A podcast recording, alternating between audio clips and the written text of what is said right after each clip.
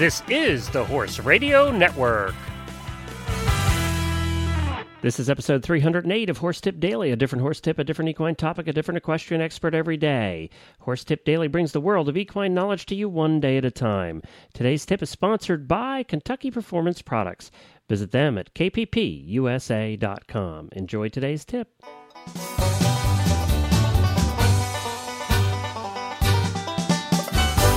Howdy, Glenn the Geek back with you from Lexington, Kentucky, and you're listening to Horse Tip Daily. Don't forget you can uh, follow us on Facebook. You can hop on over to Facebook and just search for Horse Tip Daily. Become a fan there. We have more and more people who are listening on Facebook than any other place. So uh, fo- uh, just search for our fan page at uh, Horse Tip Daily. Today we have back with us international dressage rider and my good friend Reese Koffler Stanfield. Reese is a young and upcoming star in dressage here in the U.S. and has been giving us some tips here uh, in the past couple of months, and we really appreciate Reese taking time out of her busy training schedule to to join us. I know she has a lot of students and she's training up some horses for Grand Prix and things like that. So I'm looking forward to seeing Reese actually at the World Equestrian Games going on right now. Hoping to bump into her for a day or two.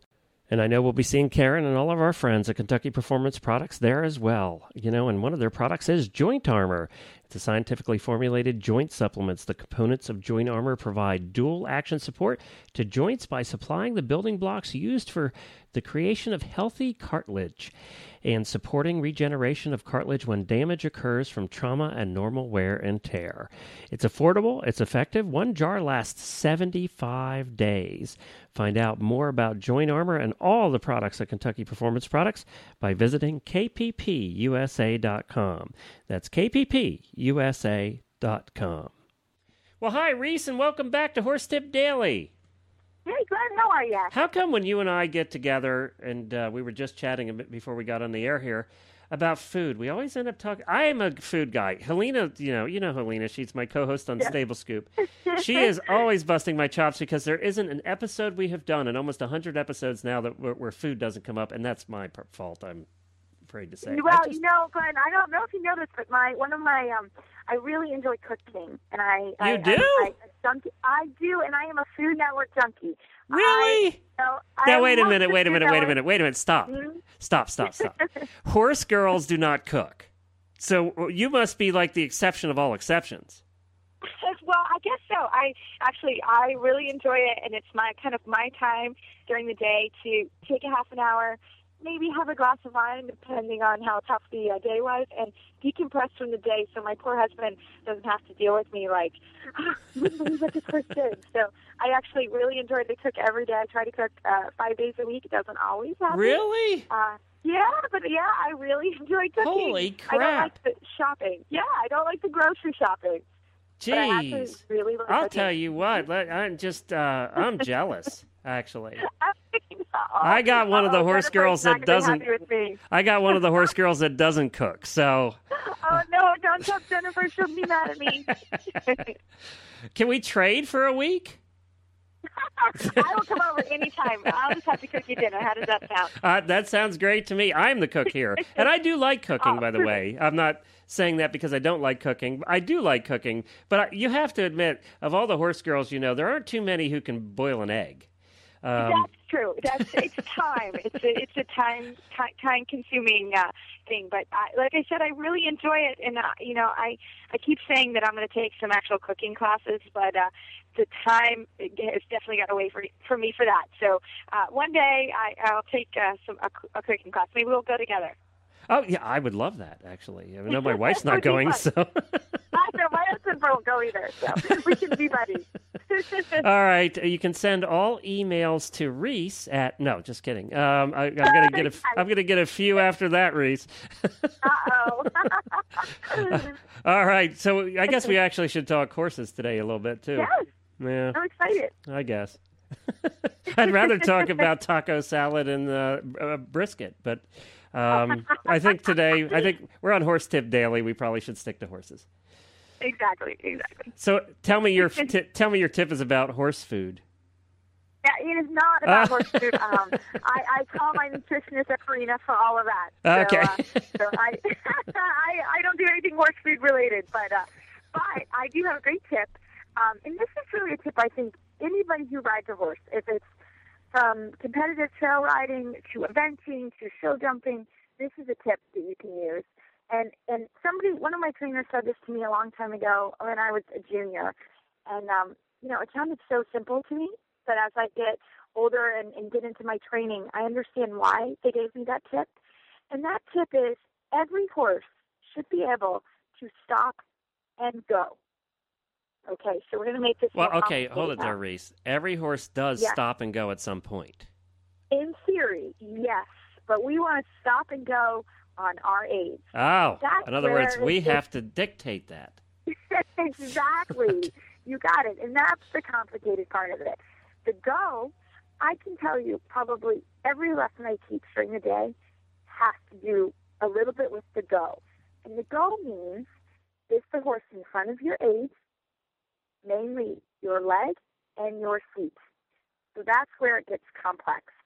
You know, we've all been to the horse show. That we've seen the pony club kicking and, and the kids on the ponies just trying to get that pony to go. That's the the problem with the go. And and you know, I have that problem too. Sometimes I'm on my horse and I'm kicking, and you know, I hope they they, get in trouble for these things. I mean, that that's not a good thing. But basically, Glenn, what we're talking about is when we put our leg on our horse or push with our feet, we want a pretty immediate reaction. And that's the key. You know, and, and how do we get that? And that's that's also depends on the horse and depends on the stage and training. But basically what I want to do is when I want my horse to go, I gently put my leg on. Gently being the word. This is the gently is how I want my horse to react. If my horse doesn't react to the gentle aid, it gives me a great time to correct that horse. And then I come with a little stronger aid until they go forward. And then, like every exercise of the horse, you have to repeat it. You put your leg on gently. If they don't respond, hopefully after the first correction they'll respond. If they don't respond, then you have to come again with the correction. And you repeat it until the horse moves nicely off your leg. Some horses, you have to do this several times during the ride. Uh, Casper, my Grand Prix horse, he gets the drift after the first one or two times. He, he's got it. Um, but some horses, it's every time. Some horses, that may be all that you're working on. So for, for a period of time until they really understand the go.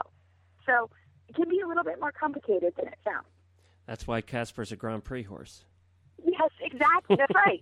that's right. That's exactly right. And that's how the training should go. I, I don't, you know, I don't expect my four-year-old to always move off my feet because um, he's in training, and that's what we're working on. But you know, I I don't want to be up there sweating just trying to get my horse to go around the ring. So that's that's the go portion of this, and kind of the same thing applies with the whoa.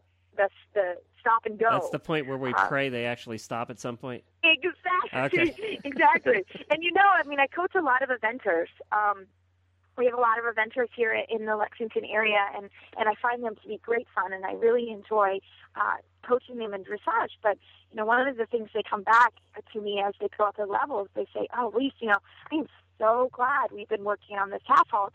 You know, we were going to a right-handed corner, and he drifted, and I gave a half halt, and he listened, and we can make the jump."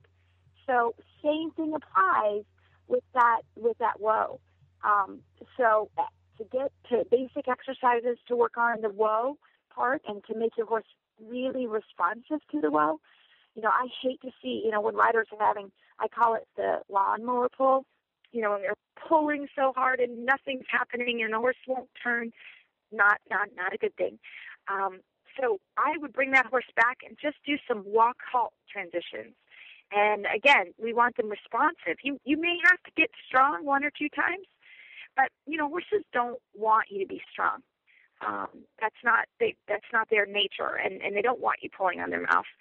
So if you can start with the stop and go, you got I mean the the walk halt transition, and again we're looking for a very uh, quick halt, a very soft halt, and um, that's what we're looking for. So that's that's a that's you know uh, sounds super easy, uh, but this can apply to every discipline really. Uh, and it's not super easy. It's No, it, it it's takes not. It, I- takes work. It just takes work. It it does, it does, and you know I'd love to say um, you know to everyone, oh this will happen overnight, but it doesn't. And um, you know I even have to remind Casper every once in a while, hey, you know don't get so strong. you know we have to do a uh, a salute here, a halt and salute, and I need I need to get a good score on it. So and Casper's a um, big boy, you know he's actually not that big. but he looks. Funny big. enough, I know he's like sixteen one. He's not tall. Wow, he is that right? big. He does yeah, look he's big. not very big. Yeah, no, he's not very big. Because you're a He's tall got- one. You're a tall drink of Yeah. water, and you, Yeah. you don't look too big on him at all. So I know, I know. I have really long legs, but um, he is. Yeah, he's right at like sixteen one. We say sixteen two. It's kind of like the basketball players who give them yeah, exactly. Sort of like I say, I'm 180 pounds. Yeah, Yeah. exactly. I'm not commenting on that one, but uh, yeah, that's it. Yeah, but he's tiny, but he's got big presence. All right, you can see pictures of Casper at maplecrestfarmky.com. That's Maple Crest Farm, KY is in Kentucky.com. And of course, uh, I think that you're still taking new students on, aren't you? I am. I am, and come see our new farm. We'd love to have you. All right, and uh, all the information can be found on Reese's blog, or you can email me and I'll forward it to her. And you can find, uh, you can just use the contact link on our website at horsetipdaily.com. Well, until we meet again, Reese, let's get together and do some cooking. You got it, Glenn. Sounds like a plan. Now, all that talk about food is making me hungry, so I'm just going to head on out of here. Don't forget you can find all the shows in the Horse Radio Network, including all of our World Equestrian Games coverage at horseradionetwork.com. We'll be back again tomorrow with another new expert and a different horse tip. Until then, stay safe, everyone.